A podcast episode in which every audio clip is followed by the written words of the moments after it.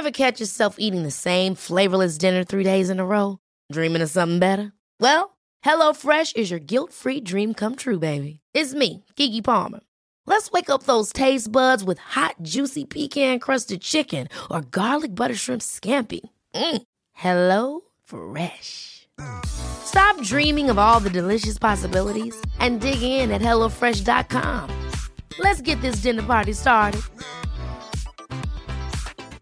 Hey, it's Ryan Reynolds, and I'm here with Keith, co star of my upcoming film, If, only in theaters, May 17th. Do you want to tell people the big news?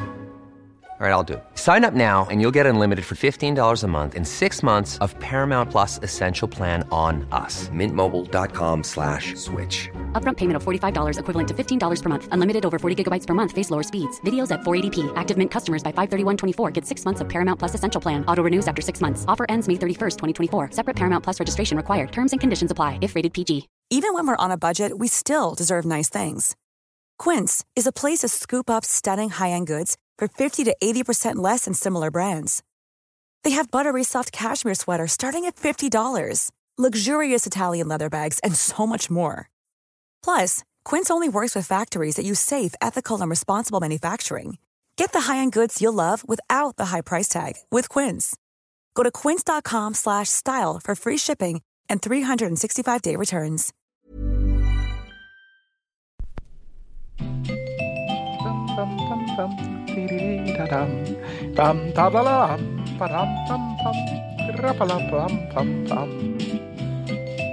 Edvard Bloms smörgåsbord med Edvard och Mats. Det är på sin plats. Det är alltid lika roligt här. Edvard Bloms smörgåsbord. Hej, jag heter Mats Ryd och sitter här tillsammans med Edvard Blom. Ja, jag fick nästan börja skratta här redan i, i inledningskommentaren. Ja, du började sjunga det direkt när eh, den här lilla signaturmelodin kom igång. Precis, jag tror inte lyssnarna hör det, för jag tror inte det bandas då, utan då hör ni bara signaturmelodin. Jag hittade på lite spontan text till den och sjöng lite grann sådär. Ja.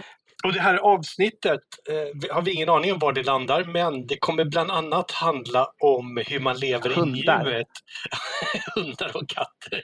Hur man lever i nuet. Det kanske blir lite, lite trollkorv och eh, lite rökt fik. Vi får se vad det blir för någonting. Jag provade faktiskt i förrgår för första gången Behind, eller vad heter Behind, eller Beyoncé, vad heter det? Bortom kött finns det någon märke som heter. Som gör Beyoncé och, och, och som gör korvar som inte är korv utan gjort av Ah. kemikalier. eh, Eller vegetabilier och kemikalier. Eh, Den var faktiskt väldigt mycket bättre än jag hade trott den skulle vara. Den hade lite av den här engelska njurtonen som man gärna har och lite så här korngryns men ändå, jag tycker det är läskigt när någonting låtsas vara något och inte är det. Så jag, jag får ändå någon form av panik varje gång jag äter köttersättning eller surrogat överhuvudtaget, måste jag Ja. erkänna. Men, men för att vara läskigt surrogat eh, så var det väldigt välgjort. Men, men öl tycker du inte är läskigt? Öl tycker jag inte är läskigt och, och det, det du kanske försöker antyda är att Edvard Eh, idag skulle jag haft, jag skulle spela in för min Youtube-kanal, jag skulle kora den bästa svenska julölen. Och det har jag väl gjort också med, en- med en taskig kamera och halvdan inspelning men med väldigt bra eh, förståelse av julöl. Men, men jag skulle försökt ta mig igenom alla 95 julöl eh, vi hade samlat ihop, men jag kom bara någonstans till 65 så jag måste göra en uppföljning på måndag och spela in den sista delen. Och det tog så lång tid, jag hade tänkt att det här skulle ta en 45 minuters film eller en timmes film på Youtube, men, men eh, vi är redan uppe i så här två och en halv timmes filmmaterial så vi får nog lägga ut det som en, en eh, noventkalender, liksom en varje dag fram till advent så folk får sitta varje dag och titta på en halvtimme om Edvard provar olika ölsorter. Eh, julölsorter då. Ja. Har du redan nu någon liten favorit eller är det för tidigt att säga? Det är lite för tidigt att säga, men jag tog med mig lite slattar. Eh, vi slänger ju inte mat i den här familjen, så, jag har ju en sån här så jag kan korka igen flaskorna igen. Blir inte optimalt naturligtvis, men det blir hyfsat ändå. Burkarna häller jag i, i, i två liters petflaskor och gör mumma av, som man kan dricka till jul. Och, eller också häller jag dem och håller på att koka flera porterstekar där nere med överbliven öl också. Och sen ska vi gå över till grannarna med lite igenkorkade flaskor. Och, och Gunilla drack ju naturligtvis slattare, så det stod härliga till också. Men, men jag dricker faktiskt två burköl som är väldigt udda. Det ena är en Jole Most julmust style sour beer. Det är ett försök att blanda julöl, alltså suröl och julmust kan man säga. Jag tycker inte den smakar julmust. Jag tycker mer den smakar som suröl kryddad med klassiska eh, julkryddor. Men det finns någonting av ko- kolaton i den också. Eh, bra, det är en folkölsstyrka bara, så den, den kan man dricka ibland om man vill fräscha upp munnen. Den andra är, årets konstigaste, Glögg Sour.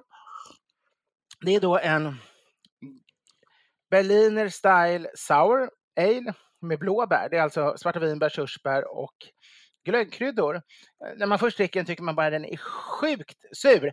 Det smakar som att dricka ättika nästan, även om man gillar suröl tycker man den är sur. Men, men sen när man börjar känna de olika tonerna, de olika bären och kryddorna, ja, den vinner för varje klunk man tar. Det är nog lite en acquired taste. Ja. På en burk som ser ut som att det är väldigt traditionell julöl, men det är det ju inte. Kommer jag orka det här tempot hela podden igenom tror ni? Nej, jo det tror jag. Vi har ju spelat in dubbelavsnitt med, med mer drycker än så. Ja, det har vi. Det är sant. Vi, jag kommer aldrig glömma vår glöggprovning i i sändning. Ja, just det. Vad var Och- det? 25 glögg vi drog det.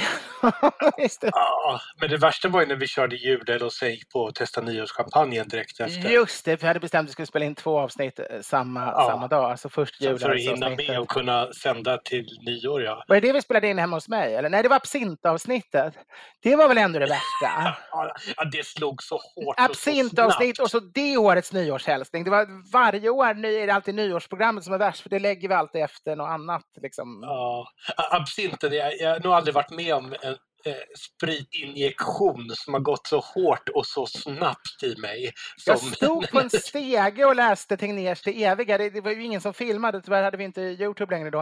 Eh, Ja, jag- jag så har det hördes bara som det. ett lite, lite, berusat. Du har spelat in lite? Ja, jag har lite på det. Kan vi inte lägga ut det på, på Youtube eller Instagram eller någonting? Vore lite kul. Eh, Ja, jag, jag skickar över. Du står på en barnstol, gör du. en och- barnstolsdag.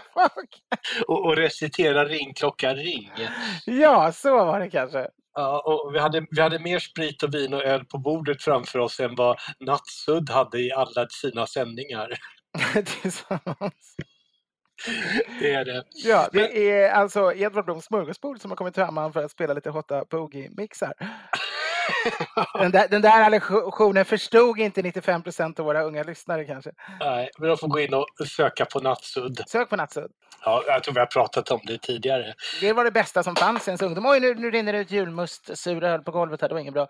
Och där var min kavaj. Eh, det, det var väl egentligen det som var det stora ljuset i, i ens eh, ungdom. Det, det som gjorde en lycklig. Det kanske var som Killinggänget var för de lite yngre eller sådär. Jag, jag vet inte. Eller som, Mm. eh, som, som Radio Nord var för min mors generation så var Nattsudd för oss. Ja, men det, det här med Killinggänget, det ligger en hel del i det sitter ju annat ute nu och fyra nyanser av brunt och eh, på SVTs arkiv som man kan gå in och kolla på. Och jag, jag såg en sån här, en av de här fyra filmerna i fyra nyanser av brunt. Jag jag blev så jävla deppig så jag var tvungen att gå till Kavabaren och ta en hel kväll efteråt. Nej, men då har de väl gjort en bra insats. Då, då har du ju faktiskt ett budskap som påverkar ungdomen. Eh, jag har väl tyckt de varit lite småroliga alltid. Jag, jag lyssnade så här på Glenn Killing i manegen kommer jag när de var i Uppsala. Den sändes i repris någon, någon eftermiddag varje vecka lagom när jag av någon anledning, ofta satt man på kvällarna och såg tv ute i korridoren och umgicks med folk, men, men just då slog jag på tvn, eh, om det var torsdag eller något, av någon anledning var det väldigt ofta jag slog på tvn just då hemma, min lilla pytte-tv på själva studentrummet och tyckte det var lite så rolig eftermiddagsunderhållning. Men jag hade ju inte förstått att de var coola. Jag, hade bara, jag tyckte bara det var lite, lite rolig ironi i lite halvt Monty Python-anda. Men, men eh, nu har jag lyssnat på eh, Snedtänkt, eh, podden där man lär sig det mesta. Eh, Ska man bara lyssna på två poddar är det väl oss och dem man ska lyssna på. Och eh, en av deras första, nej det var ett ganska nyligen avsnitt förresten, eh, så, så handlar det om, om Killinggänget. Det var lite intressant för där, där får man liksom hela det här man får ihop det vad de höll på med. För jag menar, han Schyffert höll ju på med, med IT och grejer och Locko höll ju på med trendiga engelska popgrupper. Just det, han sådär. den här gruppen Whale var han med. Ja, alla var... med hon Sia, Kia, vad hette hon? hon som, Kia Berg i Bergen. Ja, Just det, det var ju en precis. idol sig. hon uppträdde ju på, på någon tvivelaktig klubb, Chat Noir, i sin ungdom Ja, ja, i okej. Göteborg tror jag. Ja. Men allt det där var ju, alltså det där hade man ju inte, jag har ju aldrig gillat liksom det hippa riktigt sådär, så jag har aldrig förstått mig på det riktigt. Men det gjorde att liksom för de som var lite hippa så var de inte bara slapstick och, och rolig humor, utan de var dessutom hippa och det gjorde det liksom Ja. till någonting lite annat än, än annan. Det var liksom väldig skillnad mellan eh, Lorry-gänget och, och Killinggänget. Eh, Men, men när vi är inne på tips här så såg Mm. jag en dokumentär som jag kan rekommendera på SVT som heter, jag tror den heter Mysteriet eh, Banksy, någonting liknande. Mm. Och det är den här streetartisten, graffitikonstnären som dök upp i Bristol för en herrans massa år sedan. Aha. Och nu gör verk över hela världen så dyker han upp med sina eh, lite samhällsaktivistiska budskap med street art. Och han är, ju- anses ju vara världens mest hypade konstnär idag och ingen Mm. vet vem han är. Och ha, hans verk går för miljoner och som fastighetsägare så plötsligt så vaknar du upp en dag och så har du en Banksy klottrad på din vägg. Och hur ska du reagera då när du har ett miljonkronors verk på, på Ja. fasaden? Ja. Och, och vi- vi- vissa glasar in de här och andra tar bort dem. Andra graffitiartister försöker då eh, måla över. Men ingen vet vem han är. Och det här är ett så tätt mysterium med så många rökridåer utlagda att ingen liksom kan identifiera honom. Intressant. Tror du han får pengar på något vis ändå? Eller tror du han är en Han idealist? tjänar enormt med pengar för att hans konst säljer ju för miljontals kronor. Och, eh, Men det är inte så att man som fastighetsägare kan lyckas ringa rätt snubbe och sätta in bitcoins Nej. på rätt konto så får man plötsligt en målad vägg. Tvärtom, utan då- skickar de dit någon som saboterar den för han är väldigt antikapitalistisk. Så att han, Fast han får miljoner. Han har sitt mest kända verk säljs på auktion i London och den är inramad i en tjock eh, tavelram. Och när den är inropad för 8 miljoner då trycker någon igång brandlarmet och sen är det en inbyggd dokumentförstörare i ramen så att den rivs sönder och kommer ut trasig. Mm. För att han vill inte att hans verk ska säljas på auktion på det sättet. Är han någon form av blandning av Jeff Koon och Mikael Wiehe? Ja, vad ska man säga? Ja, det- Alltså dubbelmoraliskt som Mikael Wiehe och, och att man får pengar eller, eller, eller Bob Dylan eller sådär och, och, och, och samtidigt lite sådär att det ska vara kitschigt och trendigt och, och Ja, men, men framförallt så har han ju ett budskap där han kritiserar eh, orättvisorna i världen och Mm. eh, på ett bra sätt eller på ett fjantigt sätt? otroligt bra, så knivskarpt. Du tycker det är bra? Du tycker det är bra? Okej. Det, det är humor, intelligens i den här eh, och där kan man ju följa hans Så inte bara vanligt liksom vänstergnäll sådär. Utan Nej, nej, nej, nej, nej. Även en, en Mats Ryd kan tycka han har rätt i många frågor. För du är ändå inte känd liksom för att kämpa inom proletär... Nej, men, alltså, jag, jag, jag kanske nog suttit med på Rish första maj en gått i demonstrationståg. Ja, och det hedrar dig. Men, men det finns ju orättvisor man kan eh, som är lite mer allvarliga kanske än vad ett besuttet eh, statsbärande parti eh, gör utlopp för i sina mässingsorkestrar. Nej, men e- enormt och, och att, att se till eh, människor som har det svårt och är i utsatta situationer. Det, det är ju någonting som är varje människas skyldighet. Det är varje människas plikt, det har du helt rätt i. Alltså det är rikt, riktigt kämpa för de som behöver hjälp, det är verkligen vår skyldighet att hjälp. Sen finns det så många som profiterar på att liksom nu är jag en underdog och nu jag står minsann, när det mer handlar om att man är avundsjuk på andra som... Ja, men avundsjukan är ju aldrig vacker. Nej, den är hemsk. Men men medmänskligheten är vacker. Den är väldigt vacker, det har du oerhört rätt i. Och med tanke på medmänsklighet så behöver ju våra vänner restaurangerna hjälp nu. Ja, det behöver de. Frågan är om de ens kan få någon hjälp längre. Får de, de, får de ha mer än åtta inne? Ja, det får de. De får fortfarande ha fler än åtta gäster i alla fall. Ja, de får åtta i varje sällskap men, men eh, med de öppettiderna och eh, omöjligheten att ha julbord och eh, att kunna, att kunna få intäkter i december som behövs mer än någonsin. Man önskar egentligen att de bara skulle kunna få, få ett rejält eh, specialbidrag fr, från staten och, och för, för att klara sig nu allihopa. Men det är klart, de kan permittera dem också och de kan få vissa av de här eh, omsättningsstöden och sånt. Men, men, men det är ju skittufft eftersom det är så. Om man är ärlig och hederlig och, och sköter det på ett bra sätt, då ligger man ju redan innan på en ganska liten marginal som restauratör. Man, man har inte mycket, det, det räcker att någonting litet går snett så går det åt pipan och man, man kämpar på på, på liksom hela tiden. Man, man har inte mycket reserver om man driver en vanlig restaurang på ett hederligt sätt. Det räcker med att varmblödsugnen går sönder. Och... Ja, och nu, alltså det, det, är fruktansvärt. Så ni som inte likt jag sitter som, som riskgrupp i, i, i isolation utan är unga och friska och vågar gå ut och inte tar så stor risk om, om ni drabbas av corona ska naturligtvis fortsätta gå på restaurangerna. Sen ska man ju följa alla jäkla regler i övrigt så, så att inte smittspridningen ökar. Ja. Men, men man kan ju gå ut som en pinne, gå ut ensam, man kan gå ut några få stycken. Och när man går ut kan man köpa jäkligt dyra grejer, så då blir det få personer, lite smittspridning och ändå mycket inkomster till restaurangerna. Ja, och även köpa med sig mat. Eh, där kan man ju alltid ringa till restaurangerna och fråga. Man kan alltid hitta upplägg som fungerar och passar.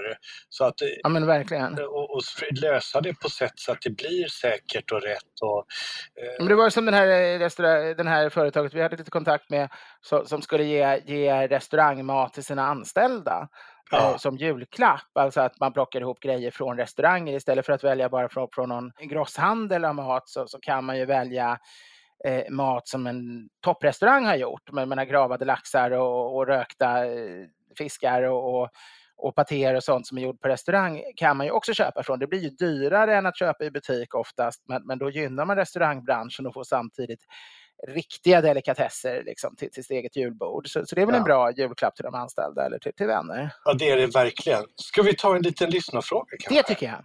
Ja, jag är 41 år gammal och insjuknade i covid-19 för fyra veckor sedan. Jag har haft kraftig yrsel under hela sjukdomsförloppet men som tur är ingen påverkan på lungorna.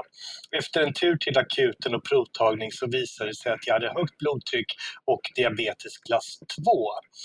Detta kom såklart som en chock men ändå lite skönt att få ett svar på varför jag känt mig så trött och orkeslös periodvis.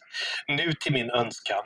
Nu står jag inför den stora omställningen att behöva ändra min livsstil med allt vad det innebär.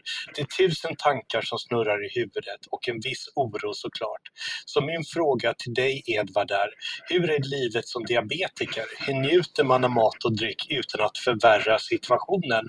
Kan man ta en öl utan att få dåligt samvete? Samvete, hembryggare sedan många år.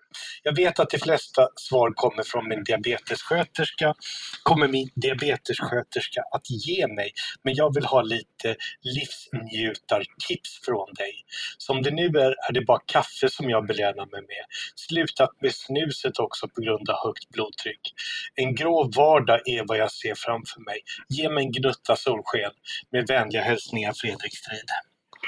Oj, det här var tragiskt, men det behöver faktiskt inte vara så illa. Jag, jag får faktiskt rätt många brev av, av, folk som har fått diabetes för att de vet att jag också har det. Och, och Eh, ibland kan man ge faktiskt ganska hoppfulla eh, råd och tips. Eh, om vi börjar med det ska man säga att diabetes är den sjukdom där det forskas mest på. Eh, det är rätt lukrativt för läkemedelsbolagen och det händer mycket. Så, så, är man relativt ung, 41 år är ju nästan en ungdom, så kan man nog hoppas på att medicinen kommer att bli bättre under ens levnad och, och förenkla. Men, men sen har du tur också, typ 2 Alltså diabetes är en krånglig sjukdom. Man säger att det är diabetes, man delar in det i typ 1 och typ 2. Egentligen är det 5, 6, 7 helt olika sjukdomar som inte har med varandra att göra, som bara alla kallas diabetes för att det har samma symptom. Alltså det är helt olika fel i kroppen, men symptomet blir att man får för högt blodsocker och, och, och och det i sikt innan insulinet kom kan, kan bli dödligt. Historiskt eh, dog man ju ofta, i alla fall av typ 1-varianterna då, men även typ 1 i några stycken och typ 2 i rätt många olika varianter. Jag har själv typ 2 och jag har typ 2 ganska lindrigt, så om, folk som har andra typer av diabetes tycker jag talar strunt nu, eller läkare och sjuksystrar, så har jag lagt in den brasklappen att jag kan bara tala för hur det funkar med min diabetes. Men, men lite liknande är det, för alla mår ju bra av att öka motionen och mer eller mindre ta bort allt som höjer blodsockret. Sen, sen är det klart att eh, om man tar tung insulin då kan man programmera sig själv. Då kan man, eh, min pappa hade en lärarkollega som, som hade diabetes rätt allvarlig och så fick han syn på honom sitta och käka en chokladkaka, en 100 en, en, en kafferast. Han sa, men oj, oj, oj, du ska väl inte ha, du som har diabetes, du ska väl inte äta choklad, det här blir väl livsfarligt. Då, då, då sa han, nej men det har jag programmerat mig för. Då hade han liksom valt insulinmängd för att en dag varje vecka kunna käka en 100 grammare choklad. Det är inte jättebra, men det är inte heller jättefarligt. Jag menar, det, det, en del väljer att göra det. Men har man typ 2 som jag, då handlar det mer om hur mycket vill man? Tar du tabletter eller tar du bara kost och motion? Jag, jag gör bara kost och motion än så länge. Jag får hoppas det kan funka rätt länge. Jag har fått ner till, till nu är jag återigen faktiskt på godkända värden igen.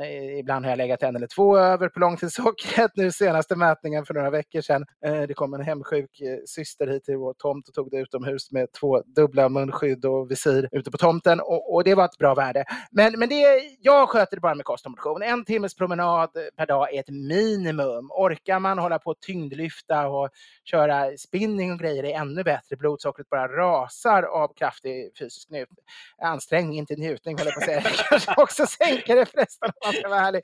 Men, men det ska vi inte tala om. Men eh, man kan äta, fördel, man kan ju äta väldigt mycket gott som inte påverkar blodsockret alls. Fett eh, har traditionellt eh, diabetikersköterskor sagt att man ska vara försiktig med som diabetiker. Men det är bara för att de vill att man ska gå ner i vikt. Men, men tar du bort allt fettet kommer du inte klara av att låta bli kolhydrater också. Så det är en bättre metod. Skippa kolhydraterna så får du ner blodsockret och sen kompenserar du istället med att du kan unna dig lite mer fett. Alltså ersätt efterrätter med ost Ersätt öl ofta med vin, torrt sött vin med torrt vin. Torrt vin sänker istället eh, blodsockret, alltså alkoholen i sig sänker. Även om det kan bli lite skakigt om du är allvarlig diabetiker. Men är du bara har en lätt typ 2 så, så några glas vin till maten minskar det hela. Feta rätter, mycket kryddor, mycket fett. Byt ut lågkvalitet mot högkvalitet så får du en stor njutning. Och sen kan man jobba med efterrätter också. Gräddbär är väldigt lågt, lågt socker i. Alltså de flesta, inte jordgubbar, men blåbär, hallon, björnbär, vinbär, hjortron. Och då kan man göra parféer och, och fromager och mousser. Man kan använda 100% choklad och söta med sötningsmedel. Ska jag vara ärlig så blir inte sötningsmedel helt perfekt om man bara har det. Men kör man 90% i choklad så man har lite socker och sötningsmedel eller man kör lite hallon och lite sötningsmedel, då funkar det jättebra. Så har du ju mjölksockret också, grädden. Så det är inte helt sockerfritt, men det är ändå otroligt mycket mindre än en köpeglass eller en vanlig chokladpudding. Och i princip lika gott. I princip kan man ta bort 10% man kan ta bort 90% av kolhydraterna och sockret i allting utan att lida ett dyft. Det, det, om man måste ta bort de sista 10 procenten, jag ligger lite mer där, att jag håller väldigt lågt. Eh, jag kanske har tagit bort 96 procent och, då börjar man tappa en del njutningar. Men även då finns ju väldigt mycket. Som sagt, ost är ju noll, vin är noll, eh, sprit är noll, punch får man tyvärr avstå från, det är tråkigt. Men, men eh, kött, fisk, skaldjur, smör, kryddor, det, det, är ju ingenting som höjer blodsockret överhuvudtaget. Så nog finns det njutning öl är inte heller så farligt för, för att de flesta ölsorter ligger faktiskt under 5 eh, socker. Eh, och det är gränsen när jag gick diabetikerskolan. Eh, så, så en, en torr normal, en sån här tjeckisk eller tysk, inte bayersk, men nordtysk eller tjeckisk fnösktorr, humlad, bra, fem och en halv, femprocentig. Det, det är absolut ingen farlig dryck. Det är mycket bättre än att dricka juice. Det är till och med bättre än att dricka mjölk. Ja. Sen när man kommer upp på, på en söt porter, vanlig porter lite värre, men det funkar ändå. Du ska inte dricka flera varje dag. Söt porter börjar bli jobbigt och kommer upp i en imperial porter, ja fnösktorr imperial porter, det blir ändå mycket stärkelse ofta i när du har så mycket malt. Och en söt imperial porter eller en barley wine när det liksom är som en likör, det förstår du ju själv att då blir det tufft. Men är du hembryggare, jobba med att jäsa ut dem, arbeta på liksom jobba med öxlemätaren och, och, och, se till att du får helt utjäst öl. Då kan den få gå upp i styrka och du kan humla hårt och du kan rosta hårt och du kan liksom köra nästan allting utom att det ska vara restsocker. Utan få, få bort restsockret till noll. Det finns en del kända, när man, man, det är lite svårt att få tag men det som är ordinarie Systembolagets sortiment, där står sockerhalten utsatt. Och eh, en hel del bryggerier sätter ut det faktiskt också numera. Om man går in på originalbryggeriet i Tyskland och Belgien eller så och letar på sidan kan man ofta hitta uppgifter om sockerhalten. Och det är förvånansvärt en del öl man tycker är oerhört liksom så här, typ, typ någon trappist eller så, som man upplever att det har rätt mycket sötsmak för att de har haft råsocker i och så. Men de kan ha jäst ut det helt så att det faktiskt inte är, är egentligen någonting kvar. Jag menar, eh, druvjuice är också oerhört sött, men när du jäser ut till ett nöstkortvin, det höjer ingenting. Så eh, skaffa dig en blodsockermätare och kolla vad som höjer. Ja, sen ett råd. Eh, varje morgon eller när det passar ihop med ölen havrehjärtan finns det på apoteket. De, de innehåller så här speciellt ämne från havre. Smakar som flingor. Mina barn älskar dem och snor dem hela tiden fast de kostar tio gånger mer än vanliga flingor. Och de sänker blodsockret rejält. Och särskilt om du har dem, du har en ölkväll någon gång, du går på Oktoberfesten eller något, så då har jag liksom eh, lederhosorna fulla av de där hjärtan och har det som snack istället för nötter eller chips till. Och, och det gör att blodsockret inte går upp. Bönor och linser, alla baljväxter. Det, det finns en bok som heter eh, eh, just handlar om hur man får blodsockret kval med bönor. Bönor och linser, det där är ju inget livsnjutartips. Jag älskar ju bönor linser. Ja, men för sjutton, tala med en fransk kock.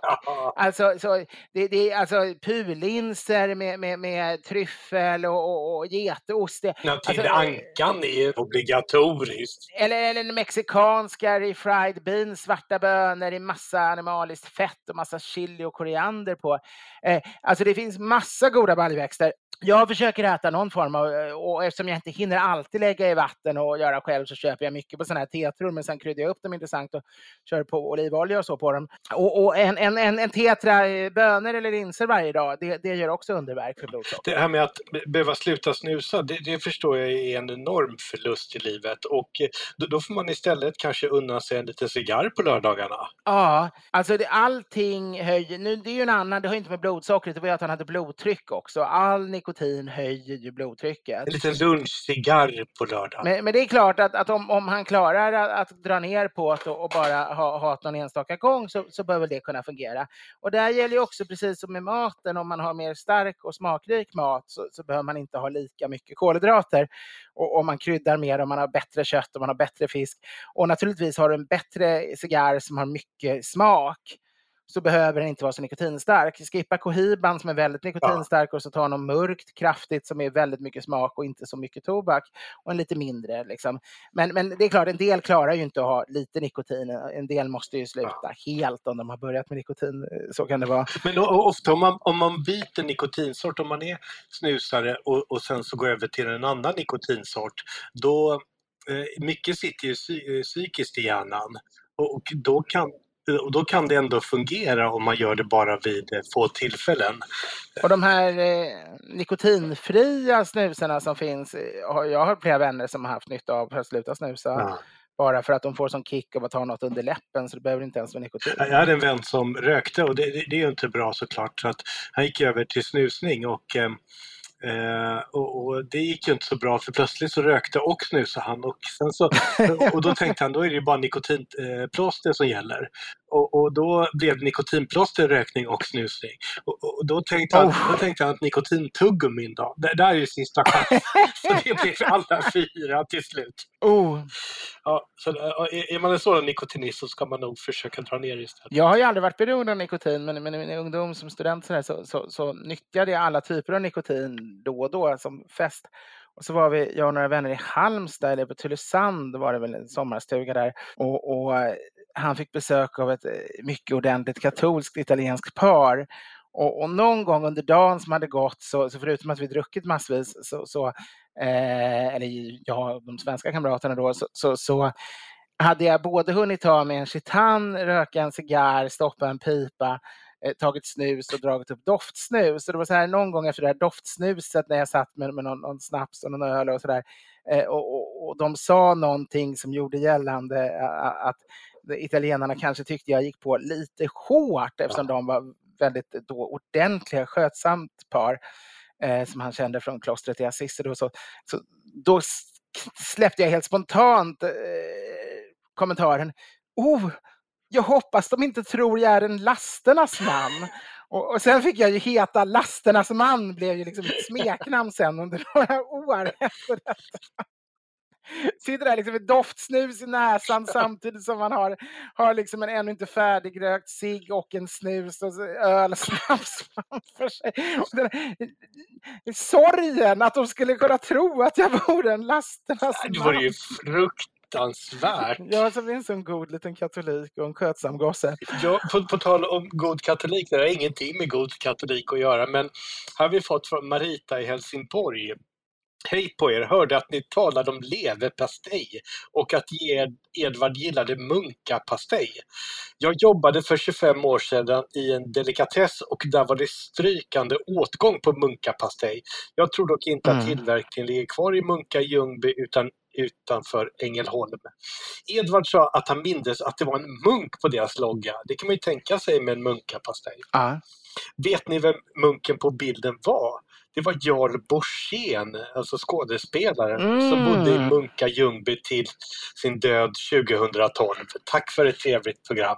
Och det ser jag framför mig nu, för jag har ofta sett dem. Alltså den där fanns ju aldrig i konsumentförpackning och det var därför jag inte ätit den på flera år fast jag älskar den så mycket. För den finns väl bara liksom i delikatess. Jag trodde faktiskt de hade slutat med den, men, men det kanske fortfarande finns kvar. Då måste jag gå och köpa den för den är otroligt god. Jag levde på den här, mormor hade den alltid liksom i årtionden. Och, och på ICA Köttmästaren så köpte man den alltid där uppe i... Men, men då såg jag ju ibland dem ta fram den och, och då var det, det, det stämmer att det var, det var... Han var ju mest känd för två saker. Ja, Nu ska vi testa, ska vi leka snedtänkt? Vad, vad var då Borsäng mest känd för? De två men sakerna? jag tänker på gäster med gester. Ja, och vilken sketch! Ah, ah, Okej, där slår du mig. Han var ju känd för uttaget jättemycket, men han var ju känd för att han gjorde så oerhört små uthävor. Det var så lite gester, det var väldigt, väldigt små. Och vid ett tillfälle skulle, han ta ordet avsnoppa, varvid han bara höll upp ett finger och så liksom droppade han det andra fingret så att fingret föll ner. Och det, var, det var så klockren avsnoppning. Så, så, så jag skulle säga att det är hans eh, kanske mest kända, men överhuvudtaget är hans de där små, små eh, gesterna som, som ändå ku- kunde, när alla andra spelade över så, Ja. så spelade han snarare under på ett väldigt elegant sätt. Sen är han känd för en sak till. Ja, men han, han hade ju en seriös roll i Svenska hjärtan eh, Det hade han också, du har rätt. Den har jag missat. under flera år. Jag tänkte på Pippi på de sju Du haven. tänker Blodsvente, sjörövare. Ja, jag tänker Blodsvänten! En fantastisk rolltolkning som, som fruktansvärd piratskurk som håller då eh, Pippis pappa fången. Ja, och det, det är ju väldigt ondsint att hålla Pippes pappa fången. Ja, det är väldigt osint och de försöker svälta honom på vatten och bröd så han, han knappt har någon, någon hull kvar på kroppen. Det, det minns man, det var ju lite rädd för när man var barn. Ja, men verkligen. Vatten och bröd, det lät väldigt farligt. Det är kanske därför vi äter så mycket idag. Det, det var ju farligt. Alltså, grejen är att det inte hajade jag först när jag blev arkivarie. Att vatten och bröd var inte bara att det var tråkig mat utan man blev alltså sjuk. Man blev allvarligt sjuk för att man får Skörbjugg. brister i kroppen. Ja, men inte bara skörbjugg. Man, man, in, innan man drabbar av de långsiktiga sjukdomarna så får man alltså någon form av väldigt konstig yrsel och svaghet som gör att det, det är väldigt farligt att bara leva på vatten och bröd. För att det saknas vissa, det är väl proteinbristen helt enkelt. Det är väl sån här, kur som de brukar göra här i Krishna och sådär med de nytillkomna. För, för att liksom, de ska bli lite trötta och lättmanipulerade. Medgörliga. Precis, så, så, så, så, så det, alltså många som bara tre månader vatten och bröd tyckte man inte lät så farligt kanske. Men, men det kunde vara ganska små brott man fick det för och de kunde vara helt eh, förstörda för resten av livet efteråt. Ja. Så, så det var verkligen inte, det var inte, mm, fick man välja mellan så här fyra års fängelse eller tre år, månader på vatten och bröd skulle man nog välja fyra månaders fängelse med normalmat. Ja. På tal om normalmat. Hej Edvard, Gunilla och Mats. Min mormor och morfar brukar alltid lägga in sik till julbordet när jag var yngre och det var otroligt gott. Tyvärr flyttade till Gotland och siken uteblev men då provade mormor att lägga in torsk istället och det var också gott men höll inte ihop lika bra. Det som är trevligt med magrare fisk är man orkar äta ännu mera. Och Mats, abborre borde stå på läsidan vid de djupare grynnorna. Fiska långsamt med jigg på botten. Skitfiske med vänlig hälsning Jonathan. Och det är jag som har inte lyckats fånga abborre här på hösten när det blir kallt i vattnet och har fått lite tips genom våra otroligt trevliga lyssnare här uppe i Ja, Abborre ah, är i princip det enda jag har lyckats fiska i hela mitt liv. Alltså det, det, man växte ju upp med att man körde metning nere på, eh, på, på bryggan och, och mört och abborre fick man ju mycket. Ja, Får man inte napp när man metar med en fet mask, då, då får man ingen fisk. en gång var pappa och jag inne i stan och pimplade strömming när vi hade lyckats få reda på precis vilken dag man skulle göra det. Och då var ju det här häftiga att man, man stod liksom utanför operan, nere eh, mellan operan och pilsnergrundet typ och, och man bara sänker ner en sån här liten grej med sju små, små eh, krokar heter det, Ja. eh, utan egentligen några mask eller någonting. Och varje gång man tar ner den så fastnar det sju strömmingar och man, man kan fylla en hink på fem minuter. Ja, men det är en liten lyskrok i alla fall. Så att, eh, det, Ja, det är det väl. Det är någonting som att det lyser. Alltså någon, någon självlysande eller något. Men, men det är otroligt effektivt, alltså några dagar om året. När, när man kan ju fiska strömming i, i strömmen på stora delar av året, men, men det är precis när de går in från parning eller vad Ja. sjutton det är. Om man lyckas pricka den. Så, ja, ni lyssnare kan väl ringa mig nästa gång, nu, nu är jag isolerad, men nästa gång det är efter pandemin så jag skulle kunna få ta in mina barn till Operan Ja. Och, och pilsnergrundet och testa det där med dem, för det, det var faktiskt en upplevelse. Jag, jag har gjort det i, i Stockholm. eh, Dels så står det väldigt mycket människor ute i Nacka nere vid vattnet där när strömmingen Okej. kommer in och bara hovar in alldeles i närheten där båtarna stannar. Men jag har varit runt vid eh, Lidingöbron, vid bropelaren där på ett ställe är också så här klassiskt känt. Och, och sen också alldeles innan sundet in till Brunnsviken. Och, och när de kommer strömmingen, så bara hovar man ju upp dem. Ja, det är fantastiskt. Det, det liknar lite makrillfisket fast eh, ännu fler och eh, ännu snabbare. Many of us have those stubborn pounds that seem impossible to lose, no matter how good we eat or how hard we work out. My solution is PlushCare. PlushCare is a leading telehealth provider with doctors who are there for you day and night to partner with you in your weight loss journey. They can prescribe FDA-approved weight loss medications like Wagovi and Zepbound for those who qualify. Plus, they accept most insurance plans. To get started, visit plushcare.com slash weight loss. That's plushcare.com slash weight loss. Even when we're on a budget, we still deserve nice things. Quince is a place to scoop up stunning high-end goods for 50 to 80% less than similar brands. They have buttery soft cashmere sweaters starting at $50, luxurious Italian leather bags, and so much more. Plus, Quince only works with factories that use safe, ethical, and responsible manufacturing. Get the high-end goods you'll love without the high price tag with Quince. Go to quince.com slash style for free shipping and 365-day returns. Hold up. What was that? Boring. No flavor. That was as bad as those leftovers you ate all week. Kiki Palmer here, and it's time to say hello to something fresh and guilt-free. Hello Fresh. Jazz up dinner with pecan-crusted chicken or garlic butter shrimp scampi. Now that's music to my mouth. Hello Fresh. Let's get this dinner party started. Discover all the delicious possibilities at hellofresh.com. Ja, då har vi en lyssnarfråga till här. Hej på er! Podden Edvard Bloms smörgåsbord har varit min bästa vän under pandemin. Tänk att få bjuda in både Mats och Edvard och vissa dagar även Gunilla som sällskap till både lunch och middag på balkongen under hela våren och sommaren. Ja, nu har vi gått ett litet tag kanske. Ja, men den, den här är faktiskt ganska ny den här lyssnarfrågan. I ett avsnitt sa Mats något i förbifarten som har fått det att snurra i huvudet på mig och fått mig att måla upp eh, fantasibilder av hur en perfekt dag skulle kunna vara. Det Mats sa var något i stil med Jag tycker om att ta en kall öl innan maten och tycker det är en bra start på en middag. Och jag ser framför mig hur denna intas på eftermiddagen utgör start på en lång och härlig kväll i ett sällskap man tycker om. Jag skulle gärna vilja höra både Mats och Edvard berättar om hur du brukar, för, brukar göra för att ha en sådär härlig dag, antingen hemma eller på lokal, där man bara låter det ena ögonblicket glida över i nästa, där alla dessa ögonblick tillsammans utgör ett enda långt nu. Kanske som hur Edvard beskriver sina ordenskvällar i sin bok, men i en mer privat kontext utan formella ceremonier. Det vill säga, hur gör man för att en middag eller liknande inte bara ska bli ett långt sittande vid bordet som då och då blir avbrutet av olika rätter som dukas in?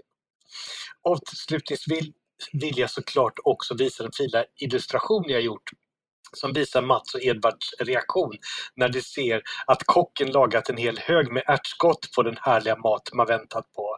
Och där har vi fått en Twitterlänk när en hund drar. Väldigt långt bort och snabbt. Det var allt för denna gång. Fortsätt på samma spår. Ni är en fin del av många människors fest och vardag. Vänliga hälsningar Jimmy Hjelm. Åh, vad trevligt. Folk skriver så otroligt snälla och vänliga och roliga saker till oss tycker jag. Eh, men det här är ju drömmen. Det här är verkligen...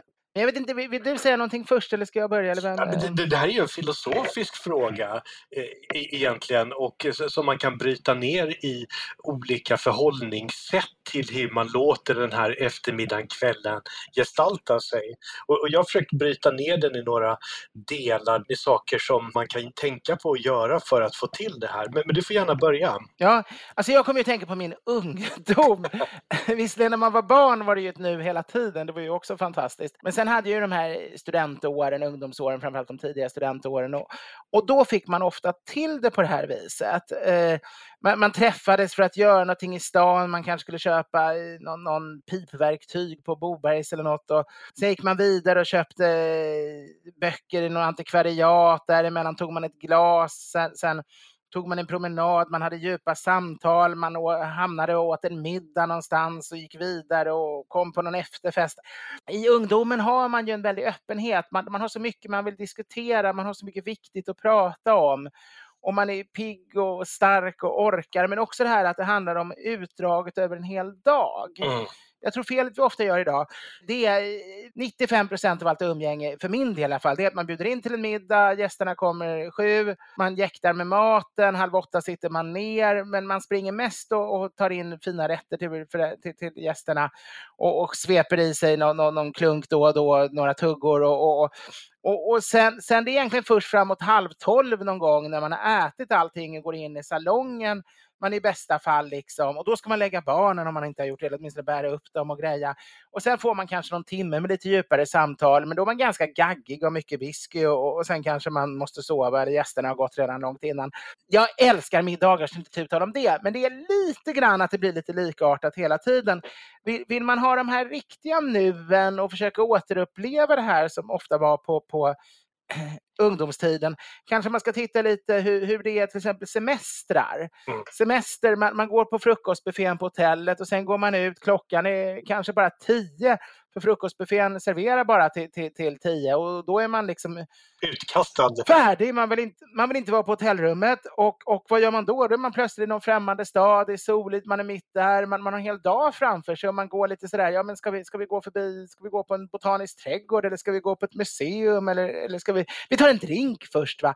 Och sen, oj men här var en lekplats, har man barn är det kul och har man inte barn kanske man gör något helt annat och man råkar hamna på något bryggeri eller man hamnar på någon något museum för motståndsrörelsen under kriget. Eller, och så där larvar det på. Dagen är lång och man upplever många saker. Man hoppar på en spårvagn och hamnar i en förort och något litet fik där och börjar prata med människor. Och, och, och lite grann när man besöker folks sommarställen tycker jag också det är så. För då sover, sover man ju över. Man kanske till och med sover över två nätter. Eh, man kanske hämtas vid, vid 11-12 i alla fall, även om man bara sover en natt. Och, och, då är det först lunch och sen är det krocket och så är det eh, någonting man går i, ska upp till något berg och ta med lite Jägermeister. Det, det händer så många olika saker och jag tror det är ofta man missar. Ofta har man inte riktigt tid med det. En liten eftermiddags gin och tonic. Ja, så jag tror vill man uppleva det här som är lite mer, det är jättetrevligt med vanliga middagar och det kan passa bra eh, ofta. Men vill du ha det här lite mer storslagna, då är det kanske det att man, precis som med ordenskvällmiddagarna som, som du talade om, eh, som jag skrivit om i, i Full Blom, då, min bok som man fortfarande kan köpa över nätet och framförallt kan man köpa den som, som eh, ladda ner den som ljudbok för jag tror bara 70 kronor eller något sånt som jag läser in. Så det får ni väldigt gärna göra. Jag skulle bli jätteglad om fler, fler läste den i Full Blom av Edvard Blom i förbigående. Men de börjar ju också ofta vid två, tre. Det är först, i alla fall om man ska bli upptagen eller hjälper till med, med sånt som, för först ska det tas upp folk och, och det är ritualer för det. Först dricker man fördrinkar, sen är det upptagning, sen, sen är, det, är, är det fördrinkar och sen är det riktiga ordenskapitlet och sen är det fördrinkar och sen är det middag och sen är det efterdrinkar. Ja. Det, det, det, är liksom många saker och, och det tror jag gör väldigt mycket. Så försök att ibland tänka, var, varför inte bjuda upp in på en frukost utan slut istället. Ja. Har man goda vänner som man verkligen tycker om. Eh, även helst på sommaren, då är det alltid bäst. Men, men det kan funka på vintern också. De kommer redan klockan tio och äter en, en frukost. Och sen har ni liksom sagt att ni har hela dagen tillsammans och så försöker man hitta på kul saker man gör. En promenad är alltid bra för man pratar med människor på helt annat sätt när man promenerar än man gör. Och man hamnar i olika konstellationer. Man kan ta någon timmes promenad och så är målet antingen någon naturskön plats där du har med matsäck eller bara dryck. Man kan ha med flaskor. Det finns ingenting mer, mer charmant än att ha olika typer av alkoholhaltiga drycker med på primitiva platser. Eh, champagne eller öl eller vad det än är, bara att man överraskar och plötsligt plockar upp flaskor och riktiga glas och, och så sitter man där, vare sig det är ett industriområde med, med graffiti eller det är en vacker naturberg eller det är med något vatten ja. eller mitt i en skog. Jag, jag, kommer, jag kommer bryta in ja, lite det, grann här Edvard så att vi får lite samspel i det här. För det, det, det viktigaste eh, som jag ser det, det fångar in mycket av det här, det är ju att för det första är, ska man ut och göra saker, alltså på lokal, ja. så får man inte ha pengastress det, finns ingenting som är så tråkigt som att känna att man inte har råd och tänker på pengar när man sitter med och ska beställa och umgås och få den här tiden att bara flyta. Så att någonstans måste man sätta en budget för det här som gör att man verkligen bara kan, kan liksom flyta iväg. Och i sånt fall får man ju välja ställe efter den budget man har. Ja. För, för det, det, är klart att, att har man inte mer än, än, än en viss budget då får, men, men då kanske man kan ta Gröna jägaren eller något. Liksom. Eller det, det, finns ju många ställen där man kan få en öl för 35 och, och, och ändå hyfsad mat för, för liksom en mindre. Gå inte, gå inte på ett ställe som övergår er förmåga för långsittning. Nej, exakt, och hellre då att man kör sunkkrogar en hel dag. Det, det heter ju dive bars i USA. Som är som här, de har de här billigaste ölen, de har alltid funnits, de har aldrig renoverats. Och det, det där har ju blivit en trend i USA också, att gå på de här dive barens. Det är jättecharmigt. Ja, och då gör man det eller så går man på ett tappaställe, tar lite smårätter och sen in med vit och öl istället för pengarna. Ah. Och, och sen så är det ju det här, Ulf Lundell sa någon gång att varför han dricker alkohol, det är för mycket för att han slipper bry sig om vad han har varit med om, det är historien och han slipper bry sig om morgondagen. Och, och, det där är ju att allting blir här och nu och alkoholen hjälper ju till med det. Men... Eh, det är alkohol och, och buddhistiska munkmeditationer liksom som har samma mål. Att liksom glömma det förgångna och framtiden och, och helt fastna i nu. Ja, det ena är ju en, eh, den långa vägen att göra det och det andra är ju den snabba, flyktiga vägen. ja, precis. Och, och det där får man ju sota för dagen efter när man tar den snabba vägen. Men samtidigt finns det, alltså man, man ska inte se det, många säger att man dricker alkohol för, för att liksom glömma och som en skenvärld och som en flykt. Och, och, blir man för berusad och man minns ingenting dagen efter så är det ju lite sorgligt på den grunden, liksom, om, om det alltid är så i ett umgänge. Oh, ja. Men samtidigt skulle jag säga att alkohol i måttliga mängder på, på ett väl använt sätt, det, det kan faktiskt hjälpa en att gå in i nuet, gå in i, i vänskapen, fånga stunden och, och skapa de här riktigt stora ögonblicken av ens liv. Eh, så det är någonting fantastiskt, det är inte bara fusk. Det, det, kan användas som fusk, men det kan faktiskt vara no någonting riktigt, riktigt bra för att eh, lika bra som den buddhistiska tioåriga meditationen för, för att nå, nå nuet. Ja. Ja, precis, och har man väldigt mycket i huvudet och saker som, eh, som är jobbiga om man tänker på och oroar sig för, då kan man testa en jätteenkel övning, en sån här klassisk inom eh, såna här företagsövningar när man har konsulter som kommer ut och ska få folk mer lyckliga mindfulness-artade. Det är att skriva ner alla problemen man har på en lapp och så viker man ihop den så lägger man ifrån sig den. Så får inte den vara med under hela kvällen. Så kan man ta den kan man ta den dagen efter sen. Nej, men det är bra. Eh, och, och sen finns det ett annat knep. Det är många glas. Och, och man sitter vid ett ja. bord och har fem, sex olika viner, öl, spritsorter framför sig. Det behöver inte vara kvantiteten, men att det finns massor med olika glas. Det skapar en känsla av odödlighet. Det är sant. Mina luncher och middagar är ju alltid så, alltså när jag bjuder, för jag har ju alltid en till varje rätt eh, minst. Så jag dukar alltid med sju glas ja. så fort jag bjuder någon på en matbit. Och, och, och, det finns ett lugn över det, en, en glädje. Och... Ja, ja. Det, det är det. Och, och sen är en annan sak, det är att ingen får prata om jobb, lägenhet, bostadsmarknaden eller Netflix. Nej, det är väl bra. Och, och sorgliga saker ska man naturligtvis prata, alltså det är ju det allvarliga när man har problem. Men, men där får man ju också se det, det är ju fint med en lång en lång dag tillsammans. Att, att då till slut kanske man eh, två på natten eller eh, tolv på natten eller är på någon bar när hälften gått hem och man sitter med två av sina närmsta kamrater. Då kan man kanske få börja gråta för att man har jättestora problem. Men då har man haft allt det här uppstora och fina. Alltså man kan få blanda det lite grann, men det får inte bara vara, vara sorger och bedrövelser utan det mesta ska vara glatt och roligt. Men, men naturligtvis så är det ju det är ju samtidigt ett väldigt stort förtroende. När, när en god vän har, har vågat visa att han är ledsen för någonting så kommer man ju personen väldigt mycket närmare och man, man känner sig ju ganska smickrad när någon vågar, eh, vågar faktiskt eh, lätta sitt hjärta och berätta om, om sorger också.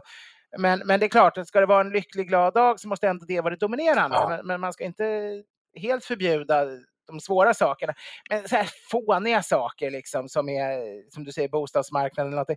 Det, det kanske inte är det som ska dominera det hela, men... Nej, men... Nej det är klart, det är klart att man har problem och sådär, men bara så att man inte fastnar i det. Men det här, det här med, med att öppna upp sig och prata ledsamma saker. Vi var i Lettland på eh, jobb och eh, behövde få mer koll på motormarknaden i Lettland Aha. och hade eh, redaktören för den största motortidningen i Lettland och tog ut honom för, för, att för, få massa information och bjöd på en fantastisk måltid.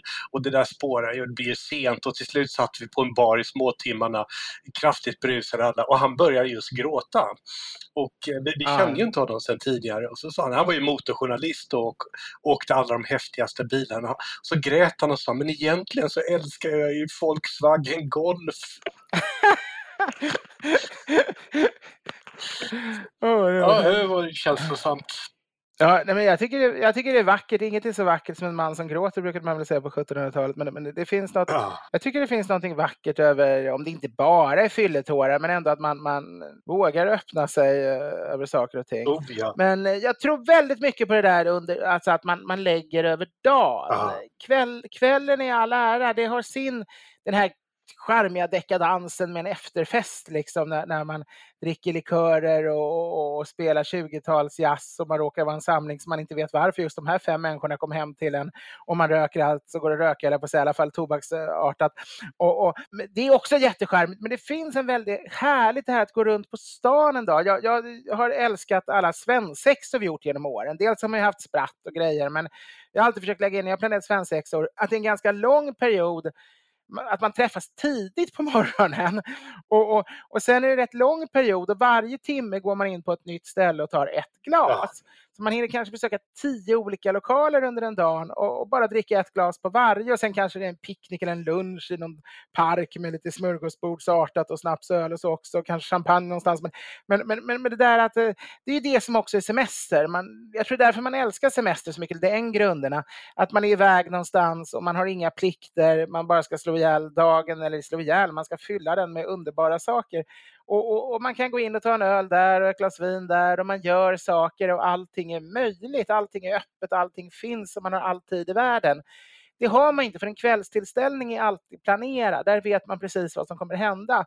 Men en dagstillställning och ännu mer om man bara larvar runt i någon stadsdel man knappt känner till har man ingen aning vad som kommer hända. Nej, men det, det är en av skärvorna med resor också. Men, men, en annan sak att tänka på där det är att eh, inte välja utan ta allt. Så att, det är bra. Det är bra. Om, om, man funderar på, ska jag ta en crème brûlée eh, eller en, eh, en, en um, chokladpudding eller ska jag ta eh, vad heter det, marängsvissen? Man tar alla tre då om man inte kan välja. Det är underbart. Det, är underbart. Och det där skapar ju en glädje i hela sällskapet för att man skapar en gränslös känsla om att allt är möjligt. Ah. Jag älskar ju att ta in, liksom, om förrätten varit bra så kan jag smacka in en likadan igen ja. sen efter varmrätten. Om det inte kallar köket har stängt så, så där kan jag ta in den där ankleven igen. Det, det, är också väldigt trevligt. Och sen är det viktigt med personerna omkring en som man är. För att ja. det ska ju vara personer som någonstans ger en perspektiv som man normalt inte har utan alltså som ger någon form av intellektuell stimulans i form av att eh, vidga vyerna i samtalen. Det är väldigt sant. Det är där när hjärnan får arbeta i de här sociala sammanhangen och mm. man gemensamt känner att man eh, utforskar någonting, når någonting. Det, är en underbar känsla. det, det, bästa jag visste med universitetsåren det var att folk läste ju helt olika saker. Så folk kom in från så olika håll. Man, man, man visste aldrig riktigt Eh, det kunde liksom vara mm, helt olika grejer som väcktes upp från, de olika varianterna. Ännu mest när man studerade utomlands och dessutom alla var från olika eh, länder och världsdelar och läste olika saker. Så, så, eh, absolut, man, man, det är väldigt tråkigt att välja bara vänner som är likadana. Jag menar, bara gå ut med likasinnade. Det behöver inte vara något fel att gå ut med arbetskamrater för de kan också vara olika. Men i vissa ja. arbeten kan det vara att man, man har ungefär samma och så snackar man jobb och det, det är ju dödstråkigt. Ja. Jag vet att vi har pratat om arkivarier och du sa att manliga arkivarier, ja. enda deras chans är att gifta sig med kvinnliga arkivarier medan kvinnliga arkivarier kan, kan faktiskt träffa andra utanför. Gifta sig med vad ja. som helst. Ja men lite så. Alltså det, det var, det, det, var en, en kvinnlig arkivarie som, som drog det den eh, statementet någon gång för 20 år sedan för mig. när jag var unga manlig arkivarie. Och jag kunde inte annat än ge henne ganska mycket rätt, för det stämde till väldigt stor del. Sen stämmer det inte riktigt, alltså arkivarie snarare. Eh, det finns, för det första finns det undantag och för det andra arkivarie får man nog anse att då humanister, väldigt bildade Eh, humanistiska studenter överhuvudtaget kanske är det, det. Det kan vara arkeologer och historiker och litteraturvetare också. Men man ska minst en arkivarie med på sina tillställningar men inte fler än två. Nej, det skulle jag säga att man kan ha hur många som helst faktiskt. Jag tycker det, när jag var arkivarie så märkte jag ju att när, när jag, jag, kunde bjuda hem 60 pers till, till, min lägenhet och ha en riktig brakfest. Men, men klockan fem på morgonen när sju, åtta pers bara satt kvar och man satt ner kring ett litet bord eh, proppfullt med glas och, och kommit in i de riktigt bisarra samtalen. Då var det sådär att det var alltid ett par av mina andra vänner, men majoriteten var alltid arkivarierna. Det, de, är ju, de läser ju väldigt olika saker. De, de studerar så mycket gamla dokument och de har så mycket kunskap. Så, och de är ganska speciella människor också. Eh, eh, väldigt varierade, väldiga original väldigt ofta. Bildade original. Det gjorde... Och, original är bra. Att det faktiskt, de partade som dårar, eller vi partade som dårar, men jag har ju alltid partat som dålig. Men, men, men, i alla mina sällskap så vet jag sjutton om det har varit någonting som arkivarier som partade så bra. Jag tror de gick igång på, jag fick igång arkivarier rätt bra också med, med att jag såg till att ha fester och tillställningar och grejer och, och blåsa igång det här och övertala dem att gå vidare till ännu en krog och ännu en krog, alltid efter att vi har haft vårt stamtisch varje månad. Och så här det blev väldigt intressanta samtal. Det blev väldigt givande ofta med arkivarier. Så ni ska alltid, det är ett sånt här partyfixartips. Krydda alltid er fest med några arkivarier. Jag, jag ser det som den här personen, energiska personen som ska få igång tv-publiken innan inspelningen börjar. Så att är pepp på och klappar ordentligt och ger stöd till de som ska vara framför kameran. När jag var yngre var jag väldigt mycket så. Alltså jag var ju alltid den som, det var så här lite tveksamma kamrater som tyckte vi kan väl äta en pizza och sen ta ett par öl Jag ser dig hem. springa framför tv-publiken. Och jag tvingar dem alltid att vara med tills den sista klubben stänger vid, eller klubben, så den sista baren stänger vid tre. Jag har inte varit så mycket för hög musik, men däremot samtal och alkohol och svira runt och gå från ställe till ställe och göra konstiga upptåg och galna infall. Och, och, och, och det där har jag alltid varit väldigt bra på att, att liksom, nu är jag ju lite till åren kommen och lite äldre och framförallt barn och far och sådär. Men, men, men det har väl varit min stora talang att få folk att faktiskt bli mer festande och, och, och partymänniskor som kanske inte ens har varit det alls tidigare i sitt liv innan de kom i, i kontakt med mig. Från Edvard som tv-peppare till något otroligt tråkigt. Det här avsnittet är slut nu. Och, eh... Nej men det är slut. Hade vi inte en till fråga? Ja, vi har massor med frågor. Måste vi inte ta glöggfrågan innan? För den har du antytt att finns. Ja, vänta. Du hade talat om svagdricksglögg. Ja, ja, det får bli ett Wagner-avsnitt till då. Vi kör bara den här svagdricksglöggen snabbt vi, som gör det. Och, och, det. Nyss har Göteborgs-Posten publicerat eh, deras traditionsenliga recept på glögg som är vanligt bland göteborgarna att brygga hemma.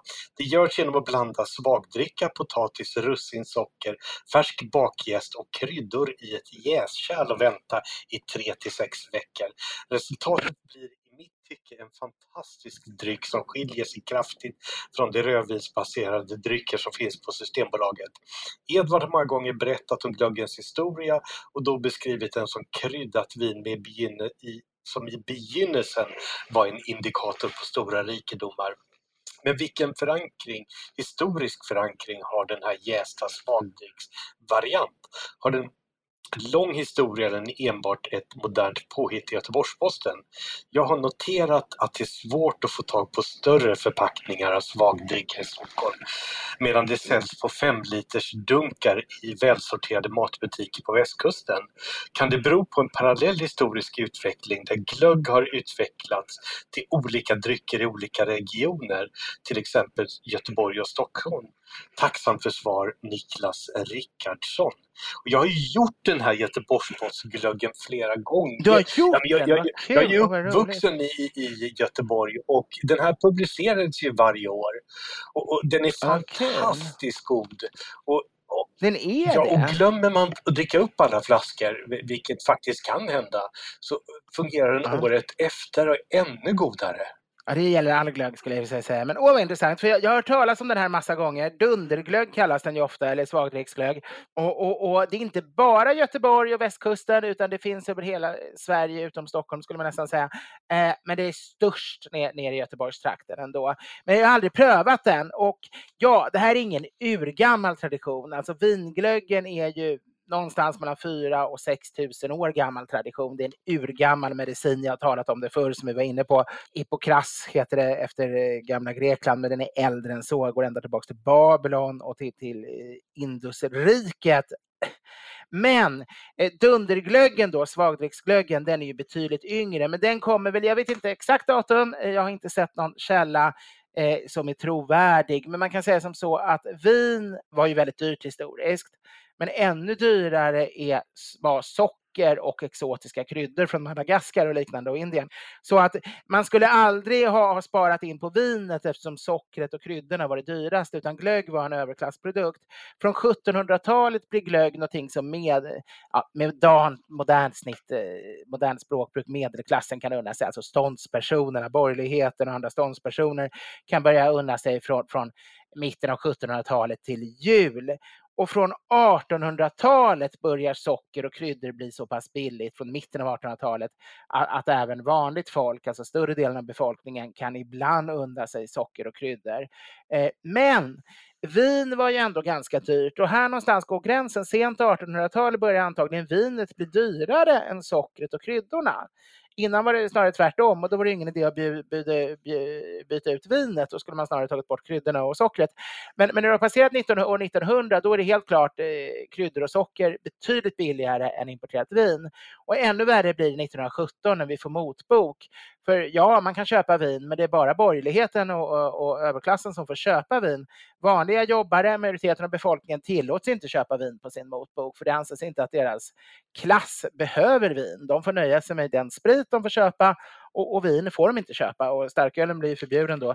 Så då har man inget vin. Och det, men däremot har kryddor och socker blivit jättebilligt från 1917, så det kan alla ha råd med. Och det är väl då vi måste räkna med att det här kommer upp. Det är alltså ett sätt att hitta och göra någonting motsvarande eh, Eh, medelklassens eh, vinglögg, så försöker man göra något liknande. Och då kommer det här fantastiska receptet fram. Om det är 150 år sedan, som någon påstår, det allra först skulle ha dykt upp, eller om det snarare är 100 år sedan, eh, är osäkert. Men man kan nog säga att det är snarare 100 år sedan som det blir populärt. Det är när, när vi inte längre kan köpa vin, det är med motboken. Och då växer det här fram. Och det har som sagt varit spritt i ganska stora delar av landet, men, men jag tror Stockholm kanske där det varit minst spritt. Jag har aldrig varit i närheten av det själv. Jag har bara hört talas massa gånger om Ja. det, men ald- aldrig smakat. men det, där, det är lite ont om tid när, för, för att hinna göra det här men på tre veckor så, så, så går det ju att få fram en bra dryck och det enda som behövs det är egentligen en plasthink med lock. Så att, eh, eh, och det där måste vara lätt att hitta på nätet också om man söker på GP. Svagdricka blev ju, sorts svagdricka har funnits historiskt. Man har alltid druckit en sorts lättöl som var under hela medeltiden som bordsdryck. Men den moderna svagdrickan man börjar stoppa sackarin i, det är väl någonstans, kan det vara 20-30-tal eller någonting. Och, och det drack man ju då, hela 1900-talets början så köpte man ju då fem liters eh, flaskor eh, med svagdricka som normal bordsdryck. Det kom öl, ölkärror och senare ölbilar som hämtade tomflaskorna och lämnade nya. Eh, det var väldigt vanligt ända till 50-60-talet. Och, och, Stockholm var väl först där att gå över till lättöl i 33 centiliters backar istället. Ja. Och, och, i västkusten går det ju fortfarande att få tag som det sägs på svagdricka. Där har det levt bättre. I Stockholm drack alla svagdricka också en gång i tiden, men, men det har, har tyvärr försvunnit. Det går bara att gå och köpa på Skansen någon liten lyxsvagdricka eller någon liten flaska. Och det, det är väldigt synd, för, för bra svagdricka är väldigt gott. Ja, otroligt god måltidsdryck. Men, men ska man göra den här dunderglöggen då, då måste man ju, då, då känns det kanske lite jobbigt att köpa 40-33 centiliters flaskor. ja, och, och nu ska ju Skansen stänga också så att det är Ja, men den på Skansen är inte stor heller. Det är sån här 75 centiliters jättedyr lyxvariant som finns. Men det är sorgligt att Skansen ska stänga, det är en annat, eh, annan historia. Men, eh, men, men, så att det skulle ju verkligen vilja att det fanns några ställen i Stockholm man kunde köpa 5 liters plastdunkar eller ännu hellre 5 liters vackra glasflaskor som man kan jäsa det på. på. Det går säkert om man hittar, eh, googlar lite grann. Det måste finnas någon som... Ja, det går säkert. Ge oss gärna lite tips kan vi näm nämna det nästa vecka. Eh, ett stort tack till alla våra Patreons sponsorer. Vi är helt beroende av er och vi kommer läsa upp ett antal namn nästa vecka på de som har tillkommit. Om man går in på Patreon så står det att man betalar en viss summa varje avsnitt och verkar det som om man kanske betalar 5 eller 10 dollar då varje vecka. Men vi drar bara en gång i månaden och det är lite dumt att man inte kan få det att synas. Så, så det kan ni ju tänka på när ni väljer vilken, vilken summa ni väljer eller begränsning att vi kommer bara dra det där en gång i månaden. Det som står varje avsnitt är egentligen varje månad, alltså snarare vart femte avsnitt. Ja. Och eh, ska vi kunna fortsätta, ska vi, ska vi kunna mäkta med det här även under, under corona när vi inte kan få några inkomster från restauranger vi besöker, utan det verkligen är, då behöver vi lite fler Patreon-följare. Så, så, så det skulle vara jättesnällt. Eh, så att vi åtminstone, vi har nästan omkostnaderna klara, men, men det vore ju trevligt med ett litet arvode också för att det skulle fungera allting. Så, så ju fler Patreon-följare vi kan få och om någon skulle vilja gå upp på ännu högre bidragsnivå till och med så skulle det vara riktigt fantastiskt. Hittills har vi bara haft eh, vad heter de, Gourmet och Foodie tror jag, 5 dollar i månaden och 10 dollar i månaden. Ja. Men det finns ju högre nivåer och den som blir först med det kanske får en riktig liten fanfar eh, upplåst här. I det finns risk för det. Eh, så det var det. Men enormt stort tack för att ni lyssnar så hörs vi nästa vecka. Och... Ingen dikt idag, det får bli extra mycket dikter nästa gång. För det är många som säger att de tycker om mina dikter, det är roligt. Och skicka in frågor till podden at edvardblom.se. Och drick klart julölen nu Edvard så hörs vi igen. Det ska jag göra. Jag har ju slattarna kvar, eller två tredjedelar kvar i varje eh, flaska av de här 65. Så jag och Gunilla får gå ner och arbeta hårt här nere. Gör det. Skål! Skål! Ha det riktigt gott!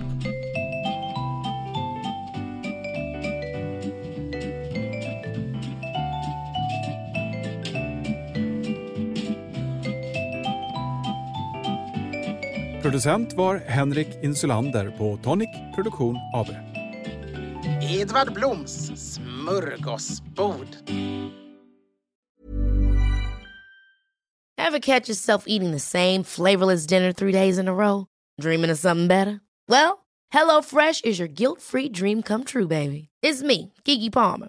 Let's wake up those taste buds with hot, juicy pecan-crusted chicken or garlic butter shrimp scampi. Mm.